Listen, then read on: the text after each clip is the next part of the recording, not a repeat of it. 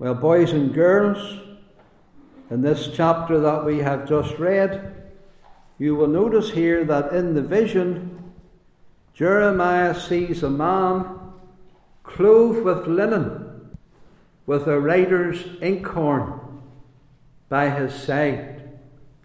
Now, this is an unusual man, and I think it is a picture of the Lord Jesus Christ. He's dressed in linen because our Lord Jesus Christ is a priest. And he's also a prophet. Because you notice what it says there, what he has by his side an inkhorn. We're not just sure what this looked like, but obviously it was a writing equipment. Maybe a wee horn of ink and a, a nib, a pen, or quill of some sort in it a writer's tool. And the Lord Jesus Christ, as the prophet, is a writer. The Lord Jesus writes. He has given us, for example, the Bible, the Word of God. The great prophet has given to us the Scriptures, and the Bible is a text. It's something that is written and it's been written by the pen of inspiration.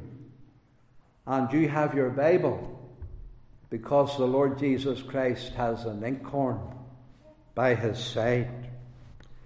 But he keeps many books.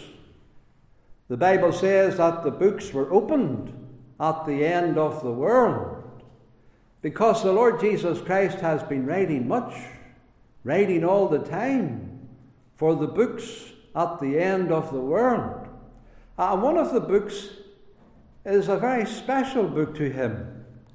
It is the Lamb's Book of Life. And he writes down the names of all his people, of all his children that he loved and that he died for. So, the Lamb's Book of Life.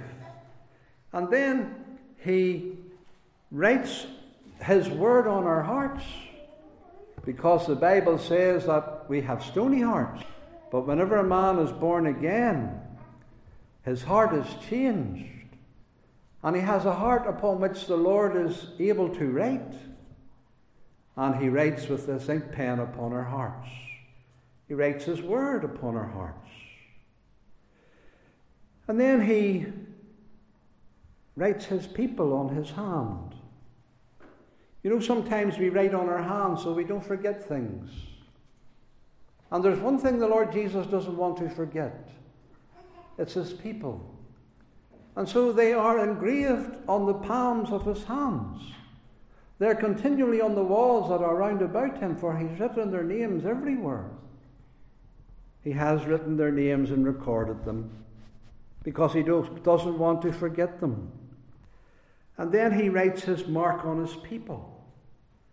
He seals them with the Holy Spirit of promise, and he puts a mark on them with this powerful inkhorn, so that they are always identified and shall never be destroyed by the judgment of God. So, isn't it important that you know the Lord Jesus? That you're trusting in Him? That you're believing in Him and loving Him and following Him? And that you are experiencing His mighty inkhorn in your heart and in your life. Let us pray.